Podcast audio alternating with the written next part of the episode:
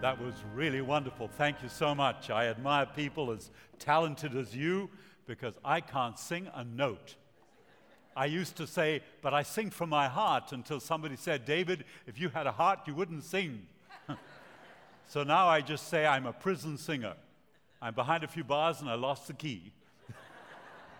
wonderful to be here this morning at Calvary. I had a wonderful time with your men a few months ago. I want to thank Pastor Rick for inviting me back. Uh, love the spirit of the church, love the vision of the leader, love his passion for the Lord and for the lost. And so I feel very privileged to be here. How many of you have been blessed by the ministry of Billy Graham? Anybody? That's right. Well, I have the privilege of meeting Billy Graham last year, and uh, as you know, this church has been very supportive of Franklin Graham, who's coming to the Air Canada Centre September 12 through 14.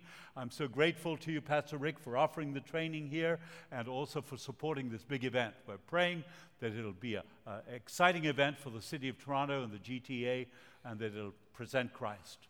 I speak with an accent. I was born in Latin America, the city of Montevideo, country of Uruguay, and uh, my parents are from Argentina. I, whoa, yeah. Yes, especially today. Whoa. and so I was told a story in Buenos Aires of a Jewish friend of mine who said, there was a, the story goes like this. He said, You could use it someday, so this is the day.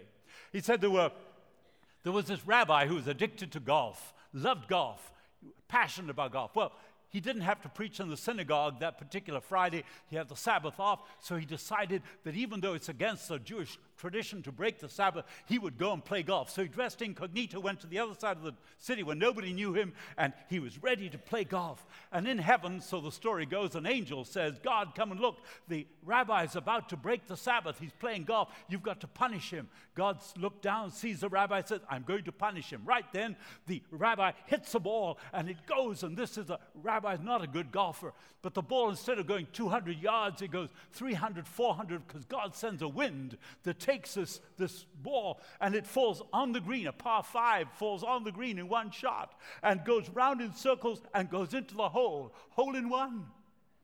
The angel said, God, you said you were going to punish him. You made a mistake. That's a theological joke. you made a mistake. God said, I did punish him. Who can he tell?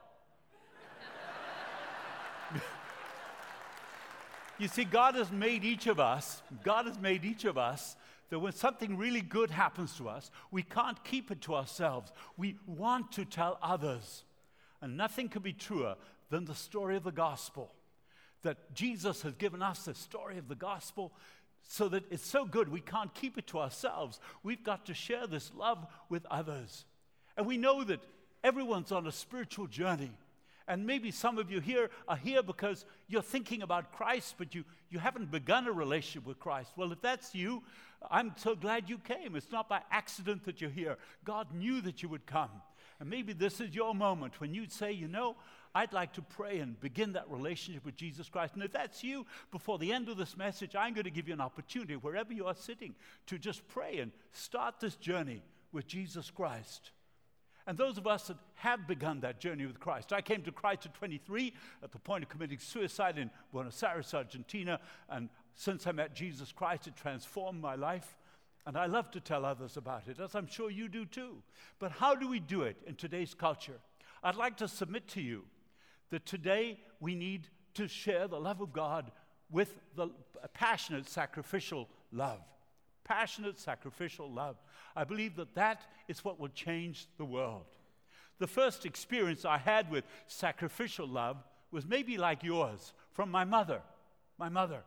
You see, my mom was a wonderful, dignified, well educated, very prim and proper, very reserved lady. She would have been a perfect Canadian. Very reserved lady. And yet she was loved people and people loved her and she had tons and tons of friends and she would go out of her way to help. Now, my dad was the opposite. He showed no emotion, no love whatsoever. Uh, he told me, real men don't cry, don't eat quiche, don't do aerobics. But my mom had all these friends. She helped them out.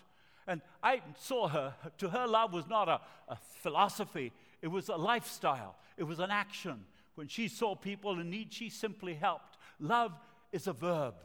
Love is a verb. And she sacrificed. I remember when I was a little boy, we were in, living in the north of Argentina, and uh, mother had invited people, and some people who were in need, she invited them to the table too, and she was cutting ch- chicken. It was chicken. And she was giving it all out, but she didn't have enough chicken, so she gave all the chicken she had out and had none for herself. Somebody saw that and said, Oh, no, no, no, take some off my plate, which mortified my dignified mother. No, no, no, you can't do that. I remember as a little boy thinking, you know, I know what sacrificial love is. Sacrificial love is willing to give others all of your chicken.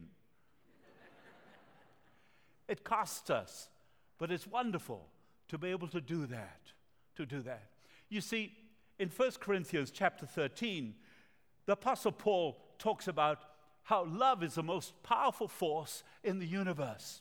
And he says, the verse 13, and now these three remain faith, hope, love. But the greatest of these is love.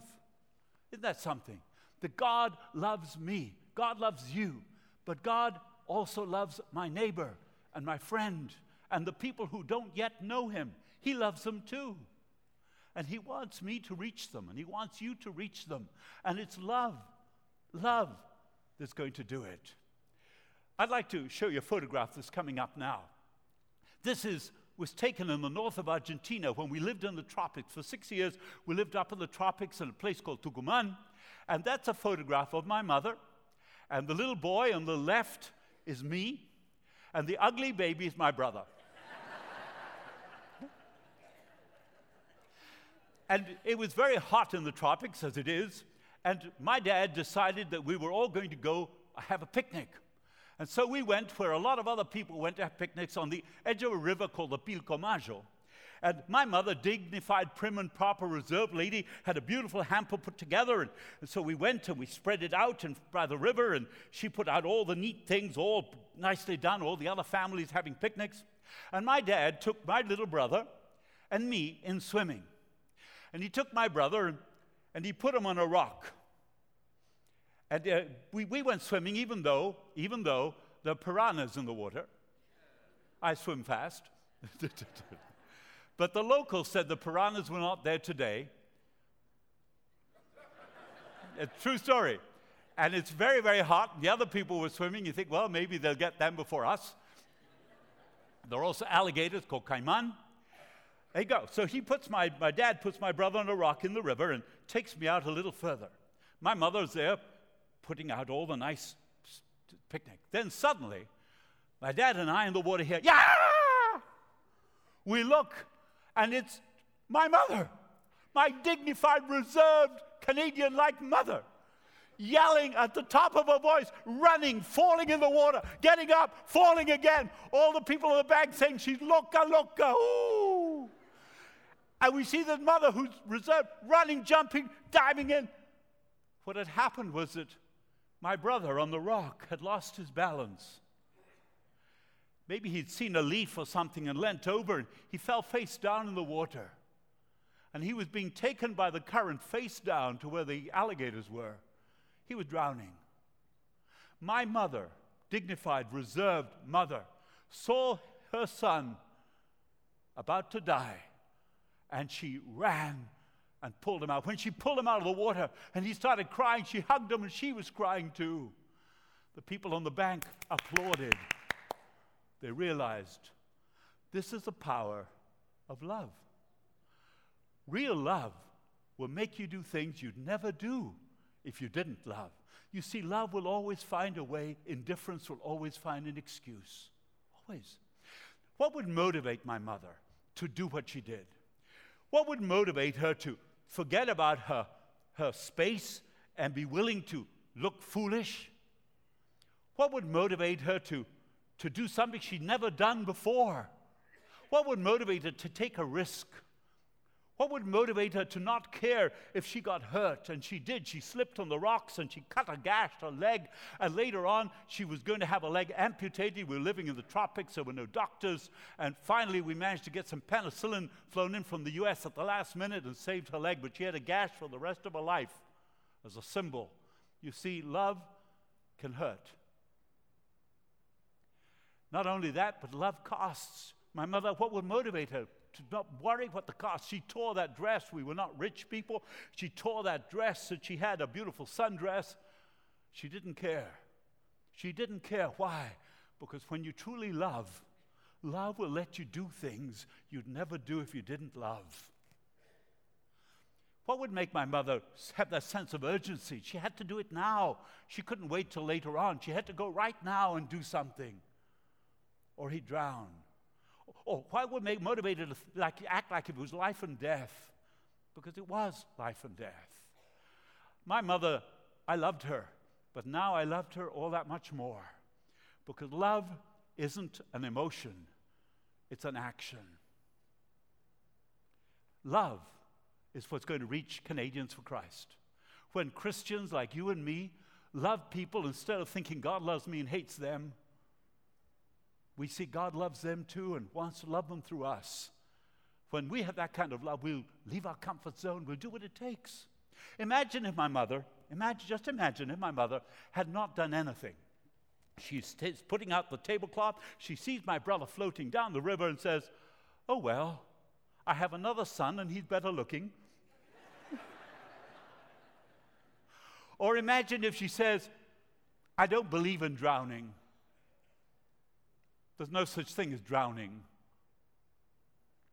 Or if she says, Well, I'm not a lifeguard, I've never saved anybody, I don't know how to do it, let them do it. What do we pay them for?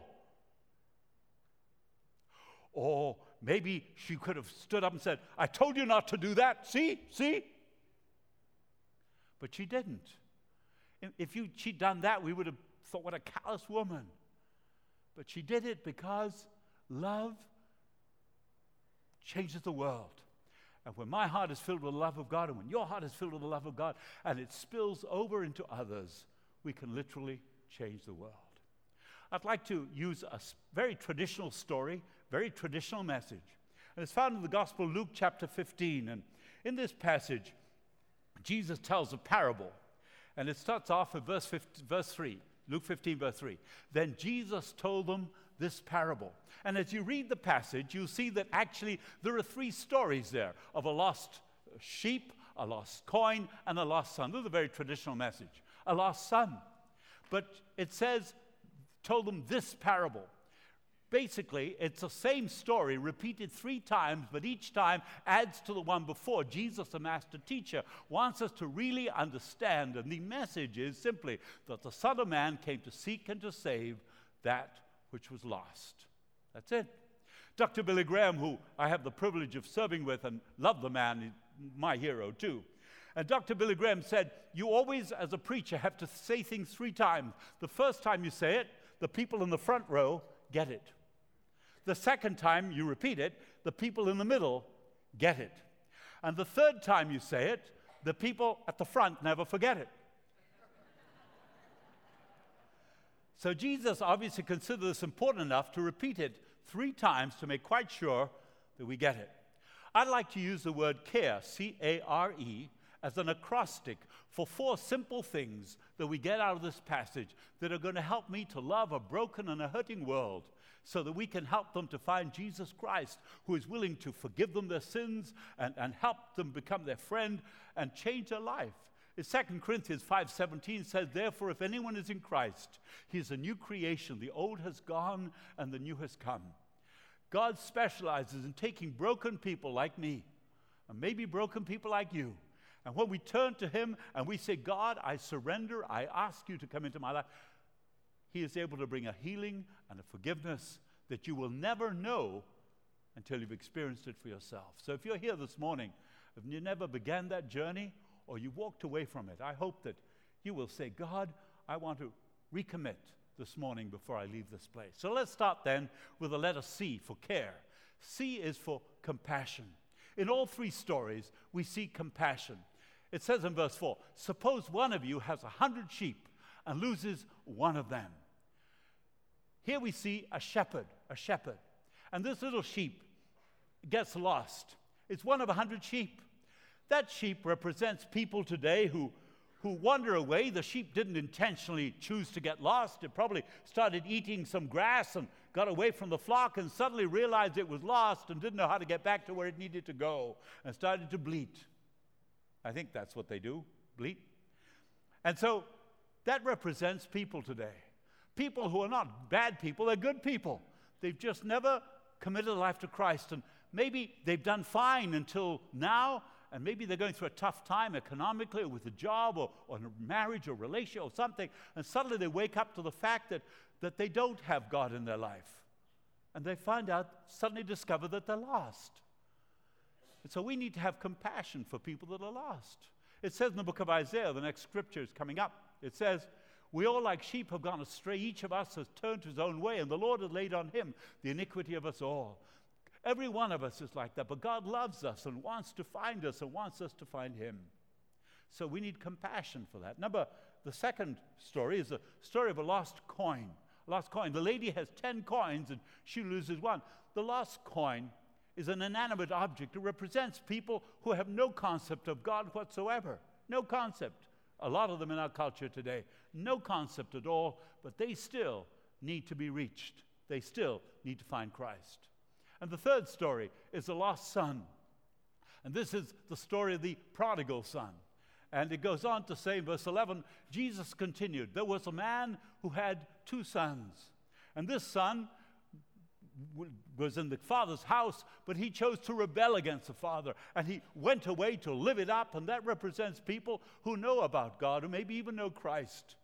But they rebel, they decide to go their own way, get into the wrong crowd, maybe into drugs, maybe into sex, maybe into alcohol, I don't know. We mess up quite easily, don't we? And gets suddenly goes off. And maybe that represents you. And you've walked away. But God doesn't give up on us, and He loves you. And He wants you to know Him, to reach, wants to reach you for Him. When I pastored in Toronto, and I was 16 years in a church like this when it grew, multiple services and all of that, and we had a, guy that came in, a transvestite, dressed as a woman, looked prettier than some of the women. and I'll wait for you. and he came in, and, and he, I don't know why he came, but, but immediately, I guess he wanted this religious people to shock the Christians and so he cursed and swore in the lobby and went into the men's washroom. I mean, stop and think about that. And, and uh, incredibly, the, the Christians that he was thinking would be shocked and yell at him and cast him out or something, they didn't. And this is a commendation on the Christians in the church. They went up to him and got to talk to him, and he cursed and swore, and they still kept talking to him and found out that he was a male prostitute on Yonge Street, on uh, Jarvis actually, and uh, he, he was involved in drugs and things, and all of that. And, and they talked to him and tried to help him, and anyway, he ran away, disappeared. Quite a few years, months later, he comes back again, and this time he's got tattoos on his body. Very messed up young man, shaved and tattoos on his body, and crazy. Again, cursing and swearing. And the people, instead of pointing fingers, got to know him, took him out for lunch on their own. It wasn't part of a church program. They did it on their own, like if they were Christians or something. and they loved this character.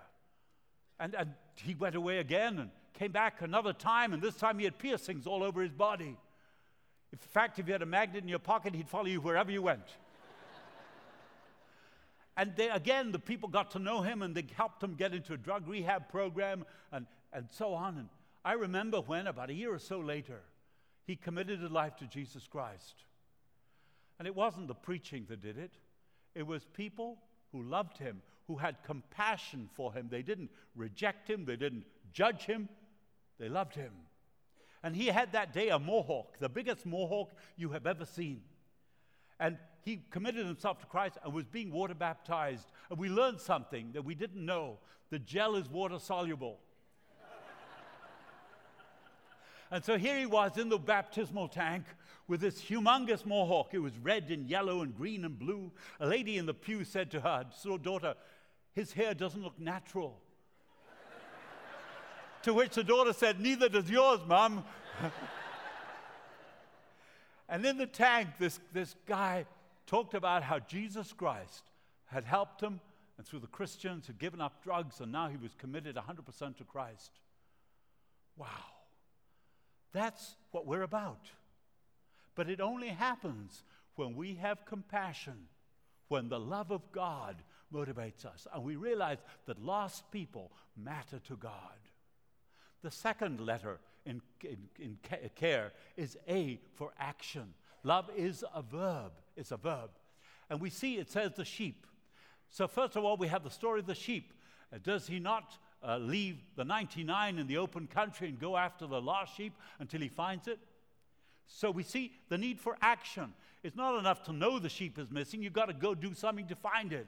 And then the same is true of the woman with the coin. It goes on to say, Does she not light a lamp and sweep the house and search carefully until she finds it?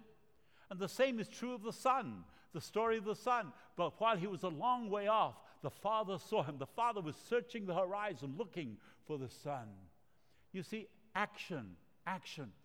It's interesting to see that the first story is a 1%, one out of a 100 lost. The second story of the coin is one out of 10. And then the third story is one out of two sons at 50%. Jesus helps us build on the story before. In a way, in a way, we see the Trinity in the story. We see the, the, the shepherd as Jesus, the shepherd of the flock. We see the woman searching for the coin as the Holy Spirit working through the church to reach the lost in the neighborhood through you and me. And then we see God the Father as a picture of the Father who loves the Son. What motivated the story that started this, why Jesus started to teach this in the first place, is the next verse that's coming up on the screen. Verse 1 and 2. Jesus had the religious people. The religious people of that day said this Now the tax collectors and sinners were all gathered around to hear him, but the Pharisees and the teachers of the law muttered, This man welcomes sinners and eats with them. The religious people then, and the religious people today in Canada, even maybe even in Oshawa, didn't understand that Jesus Christ came to seek and to save that which is lost. And the only way that we can reach them is by getting to know them, by building bridges to them. My friend Michael Green from Oxford said to me, David, we want people to say to us, You built a bridge to me, and in time, Jesus crossed that bridge. But many of us don't have any bridges. We don't have relationships, genuine, credible relationships with people who yet don't know Christ. So we need to think what steps, action steps, can I take to build relationships? You see, if you told that shepherd, but you've got 99. Why are you bothering to go after the one? That wouldn't cut it for him. That one meant everything. He did what he had to do to go find that one, even though he had 99. The woman, the same story. But you've got nine coins left. Why go after the one? No, she swept the house and did everything she could to find that one. She did everything she could to find that one. And the same with the story of the son. General Booth, who started the Salvation Army, once got a, a, telegram, I guess it would have been, and the telegram said, Doc, General Booth, we've done all the things we can to reach people for Christ, and none of them are working. What should we do? And Booth sent a wonderful telegram back with two words on it try tears. Try tears. You see, he knew that when we start loving, when we really love lost as Jesus does, we will find a way. Love will always find a way. Indifference will always find an excuse. So, God, God, help us to see that. Number one, give me compassion for the people around me in my, in my neighborhood. Number two, God, help me to find steps of action so that I can get to know them. I can build friendships. I can build bridges, a credible relationship. Because not only do lost people matter to God, but they're worth saving. They're worth doing whatever it takes to find them. And then, so C A R. And R is for rewarded. What makes this story quite amazing is that each of the stories finishing with the person that was looking finding what they were looking for. Ha So, rewarded, rewarded. You see, the Bible says, seek and you will find. But if you don't seek, guaranteed you won't find. There's also a principle of sowing and reaping. What you sow, you will reap. But if you're not sowing anything, if you're not giving the gospel away, not much is going to happen. But all of these three are rewarded. That's the exciting part. So, let's go back to, to the one the verse you just had up a minute ago. Perfect. So here it says, verse 5 when, uh, And when he finds it, he joyfully puts it on his shoulders and goes home. So we see then that the shepherd finds the sheep. The next one, the lady finds the coin, and the father sees his son coming home. Each of them is rewarded. I remember when a lady in my congregation uh, who had come to Christ herself, and, and she had prayed a prayer. As I said, I'm going to give you an opportunity to pray that prayer yourself. And by it, you, you're just not joining the church, you're simply making a relationship with God. I came to Christ at 23. I was brought up Scotch Presbyterian, but my father preferred the Scotch to the Presbyterian. We were brought up with no religious background. And I was sitting in a church like this one, a lot smaller. There were 40 people in it. In fact, 38 of those people were women. The only other man was the guy preaching, and just me. And I was there because I, my life was coming to pieces. I brought up in an alcoholic, abusive home. And uh, anyway, the story's abuse is not funny in any context, neither is alcoholism. And so I brought in this broken home, and even though outwardly I was a success, had a great job with American Express, I was doing university, doing really well, but inside I was broken. I was a very angry young man, very angry, very resentful young man. And I realized that, that to succeed in the rat race, you had to be a rat. And the bigger rat won, and I didn't like it. And so I thought, what have I got to lose? Maybe that's why you're here this morning, like I was. And I wandered into this church in a place called Belgrano in the outskirts of Buenos Aires. And I sat there and I heard that there is hope, that God loves you. For God so loved the world that he gave his only begotten Son, that whoever, whoever believes in him should not perish, but have everlasting life. That God came to give us life. In fact, Jesus said in John 10 10, I have come to give you life and to give it to you abundantly. It, it's different than what we think. The secular world thinks that God is, is out there to get us, uh, stop us having fun, and nothing could be further from the truth. Jesus came to give us a life abundant, worth living now and for all of eternity. Tragically, many people never find it because they never turn to Christ. But you are here this morning, and I'm going to give an opportunity to respond to Christ like I did.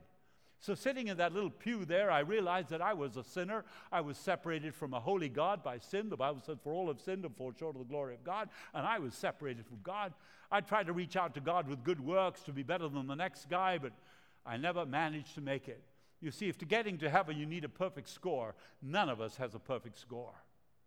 But God, in His love, did something for us that we cannot do for ourselves. He sent Jesus Christ to be born of a virgin, to live a sinless life, and then to die on a cross. And as He died on the cross, He died to pay the price for my sin and your sin, past, present, and future, in a way that I will never understand. The Bible says He became sin for us. And then He was buried, and He rose again and lives forevermore. In John 1:12, this is the verse that most impacted me. It says, But as many as received him, to them he gave the right to become children of God, even to those who believe in his name. It's not enough to know about God. You need to receive him for yourself. You need to not just know him here, you need to know him here. You see, the gospel is about love. And if you're here this morning and you've never prayed to begin your life with Christ, I hope that you will do it. I'm going to pray that in just a few moments' time. And maybe that's just for you. Just for you, it's worth, worth praying that prayer. It changed my life. And I'm sure it will do the same for you as you put your hand in God's hand and you leave this church with your hand firmly gripped in God's hand and for the rest of your life. Well, this lady in the church said to me, My husband likes you, but he wasn't a Christian, didn't want anything to do with Christ. He showed up once or twice and thought I was okay. Obviously, doesn't have much sense. And so she said, Would you take him out to lunch? So I said, Sure.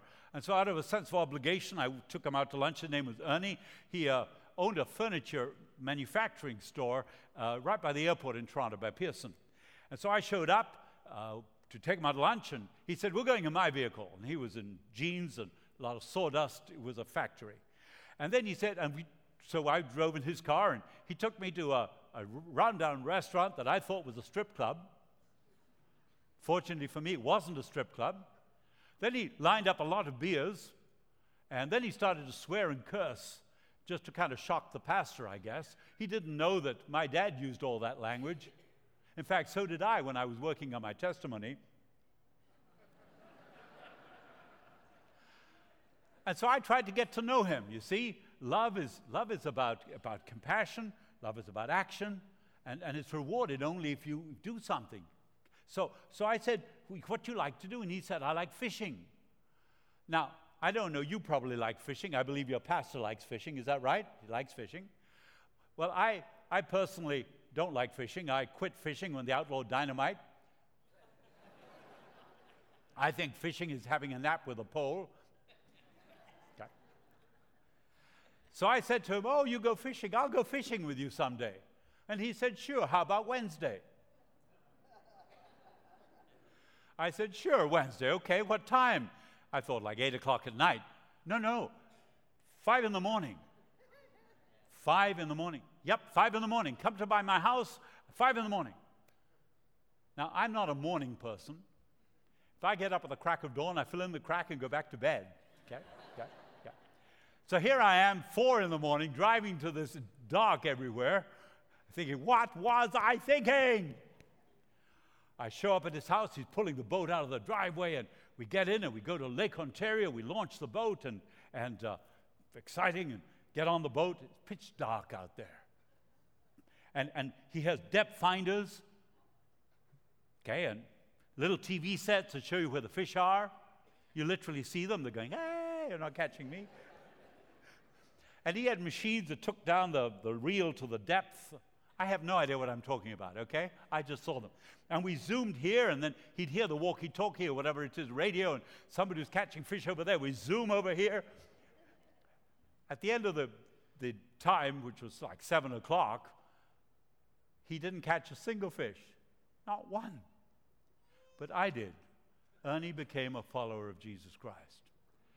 Now, I tell you the story simply because all it takes is love to do it if you are willing to, to love like God loves, you do what it takes. I don't like fishing, but you go because that's what it takes. And, and you go because you love them and because God loves them and He wants to do it through you. And if you're here this morning and you're like Ernie, Ernie, by the way, I met him the other day just a couple of months ago. He showed up at one of the events I was speaking at. here, and, and his wife Nancy came and they hugged me and they told me how the life has been so amazing since that day he committed life to Christ. Wow. So let's bow our heads and close our eyes in prayer before I continue the sermon. Let's just close your eyes, bow your heads in prayer. I'd invite you to pray if you're a Christian for the person to your left and to your right and in front of you and behind you. And I don't know where you're at in your walk with God or your spiritual journey, but I think that it's not by accident that you're here, that God knew that you would come. And God loves you. He loves you so much that He wants to forgive you of your sins. He wants to become your friend. He wants to be your Savior. And as you begin this journey this morning, uh, my prayer is that you mean, mean it and that you will want to grow in your faith and you connect with the local church and all of those things. But it starts with a prayer, a willingness to surrender and say, God, I need you in my life. So I'm going to invite you to pray along with me. This is a prayer. Pray it along in your own heart. And it doesn't have to be exactly like this, but, but pray it. And you're praying it to God, certainly not to me. And it goes something like this Dear Lord Jesus, I confess that I am a sinner, that I made many mistakes. I repent of my sins. I ask you, God, to please come into my life and forgive me for all my past. Wash me completely clean this morning. Give me a new start. Help me be born again. Fresh beginning. And Lord Jesus, I ask you to make yourself real to me and help me to grow in this faith from this day on. Thank you, Jesus. Keep your eyes closed and your heads bowed. I just want you to respond. I'm not going to point you out, but I just need to know, and you need to know, that this was a deciding moment in your life. If this is you, I'm going to invite you to do something that I did. And that is simply put your hand up quickly so I can see it and put it back down again. Thank you. You can put it down more. Just slip it up. If you didn't do that already, I'm going to wait a few minutes more. A number of hands are going up. Thank you. Just waiting a little minute more. Thank you. That's right. Maybe you're here and, and you, you're coming to Christ for the first time, or maybe you're coming back to Christ this morning. Just slip your hand up quickly and put it down again. Thank you. Father, I pray for these people that are responding to the wonderful, loving message of Jesus, that this morning will be a turning point in their life that will never be the same again. In Jesus' name, amen. If you prayed that prayer for the first time, this church is an amazing church. If you don't have a home church, this is the church to come to. Pastor Rick, I need an amen from you. Amen. Thank you. Okay. And uh, in the little folder you have, there's a little tear off section. If you'd like to let the church know that you prayed that prayer, uh, they would be happy to do that. So fill this out and you can give it at the information center. In fact, also at the information center, they have two giveaways. If you prayed that for the first time or you're coming back to Christ, they have a wonderful booklet, which I think is a wonderful call. Now that you're a Christian, very helpful. Very, very helpful. It's at the information center. Please pick one of these up if you prayed that prayer for the first time. And they also have a book called When God's Story Becomes Your Story by Max Lucado, an amazing writer. These are two excellent books. Make sure if you prayed that prayer with me, please go and pick them up at the Information Center. We also will have pastors here at the front. They'll be happy to pray with you if you'd like to come and talk to them. They're wonderful. This is, a, is an excellent congregation. And so that's it. Okay. Okay. So we've seen three things care. See, Lord, give me compassion. Lost people matter to you.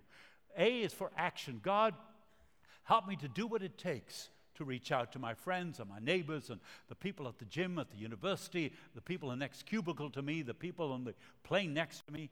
And then R is rewarded, that as we sow, we will reap. And so the more we sow, the more times we have a chance to share the love of God, the better it's going to be. And then finally, the last one is excitement, excitement, excitement. All these stories finish with the lost being found and a celebration. And the celebration must be not just on the person who finds them, but those that are found.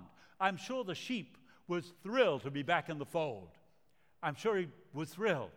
I remember a lady who came to Christ one week, and the next week she showed up at church, and she said to me, with the biggest smile she ever saw, I've ever seen, she said, This was the best week of my life. And I'm so thrilled that God uses imperfect people like me, broken vessels like me, and like you to help take this wonderful message of love to a world that desperately needs hope. Desperately needs hope. So that's why I'm glad that you're all participating in the big event with Franklin Graham at the Acanta Center. Maybe you bring lots of friends and neighbors that are searching for Christ with you as you come September 12 through 14 to that event. And then you've got the people who, who do the sharing. My daughter, I have three daughters. My wife and I don't know how to make boys. and so my middle daughter, Heather, uh, studied at McMaster as a nurse, and she's married now, but when she was studying, she was single, and so she had to do a practicum going into people's homes to, after they'd had surgery. And so she had a little sign that said, Heather McFarland. My name is David McFarland, so she's Heather McFarland. And so the lady that she was helping said, Heather McFarland, do you know a David McFarland? That's me. And my daughter reluctantly admitted that I was her dad. And then the lady said, Would you tell David that he led me to Christ and I'm still following Jesus? I have no idea who the lady is. But just the fact that God can use people like me and you to change people for eternity humbles me every single time. Wow, what a privilege we have. What a privilege we have. So we see then that what it says in verse 6. It says, look at the excitement here. Then he, this is the shepherd, calls his friends and neighbors together and said, Rejoice with me, I found my lost sheep. I tell you that on the same way, in the same way, there will be more rejoicing in heaven over one sinner who repents than over 99 righteous persons who do not need to repent. All of heaven is involved. When you and I are out there sharing the gospel, God is with us and God, all of heaven's looking. It's pretty cool. I'm having a revival here all by myself. Okay? yeah. Yeah, yeah. And then we see the excitement with the, the lady. It says the same thing. And when she finds it, the coin, she calls her friends and neighbors together and says, Rejoice with me, I found my lost coin. In the same way, Jesus is teaching here. In the same way, I tell you, there is rejoicing in the presence of the angel of God over one sinner who repents. All of heaven's watching us, watching us as we go out in our different places. And then the last one, the wonderful story of the prodigal son, finishes with the last thing, verse 24 For the son of mine was dead and is alive again. He was lost and is found. So they began to celebrate. All of heaven celebrating. Wow, exciting. So, what have we learned here? We've learned something very simple that if we're going to change our world, it's sacrificial love that's going to do it. Not better methods, better people. God, help me to care, to care. See, compassion. God, fill my heart with compassion. Help me to see the lost people matter to you. A, Lord, help me to do something about it. Action. Action. Do something because they're worth saving, doing whatever it takes. R is reward that I can go on in the knowledge that as I sow the seed, God will look after it. And then E is for excitement. If you want an exciting life, start sharing your faith because it's far better than bungee jumping. I close with this. I close. I have two closes, by the way. So first of all, I'm going to comment that I have a book for sale. If you'd like to pick it up, it's called Ignite Your Life: Living for Significance. It's in the second printing, and it's endorsed by Luis Palau, uh, Charles Price, and a whole bunch of people. And it's $15, and I'm giving you a CD of another message if you'd like it. So $15 gets you the book and the CD. I'd be happy to autograph it if you'd like me to at the back. I close with two stories. Number one, there was a, in South Africa, South Africa, there was a, a whole bunch of farms, and unlike Canada, it's warm in South Africa.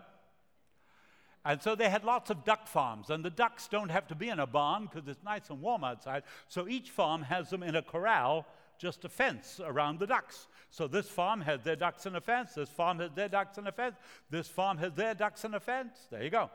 And everything was just fine until it, the river flooded. And when the river flooded, it overflowed the banks and it flooded the whole countryside. And they discovered the ducks float. So all of a sudden, the water started to go up, and so did the ducks. The water started to go up, and so did the ducks. Then the water went up, and so did the ducks. And the water went over the top of the fences, and all the ducks were now one big duckery. And that is what God wants to do in Canada and wants to do in Oshawa. You see, the love of God through the Holy Spirit wants to, this morning, take me and you. And He, the Holy Spirit, the love of God, wants to take us from where we are up, beyond our prejudices, beyond our fears, beyond our excuses, beyond our sense of of unworthiness, beyond those things that stop us, beyond, beyond, till we are free in the love of God to work together across this wonderful area of Oshawa and Toronto to see people come to Christ. Don't you agree? It's a love of, amen, it's the love of God. Let's give the God a hand, not me. Thank you, Lord. We give you all the praise. We give you all the glory. I want to thank you again particularly your pastor Rick, who's a wonderful guy, for his courage in inviting me. I close with this one of my favorite news stories of a man who's dying, and there's an old man, and he's a multimillionaire, and he's in the United States, and he's dying. He's on his deathbed in the hospital, and he says, I want to speak to my lawyer and my surgeon. So they think he's going to write a new will and testament. So they invite the lawyer to come and surgeon to come. And the old man says, A little closer, please. So the lawyer comes closer and the surgeon comes closer. The old man says, A little closer, please. So the lawyer comes closer and the surgeon comes closer. And then the old man says, A little closer, please. The lawyer's right there. Surgeon's right there. And the old man goes, Ah, I want to die just like Jesus between two thieves.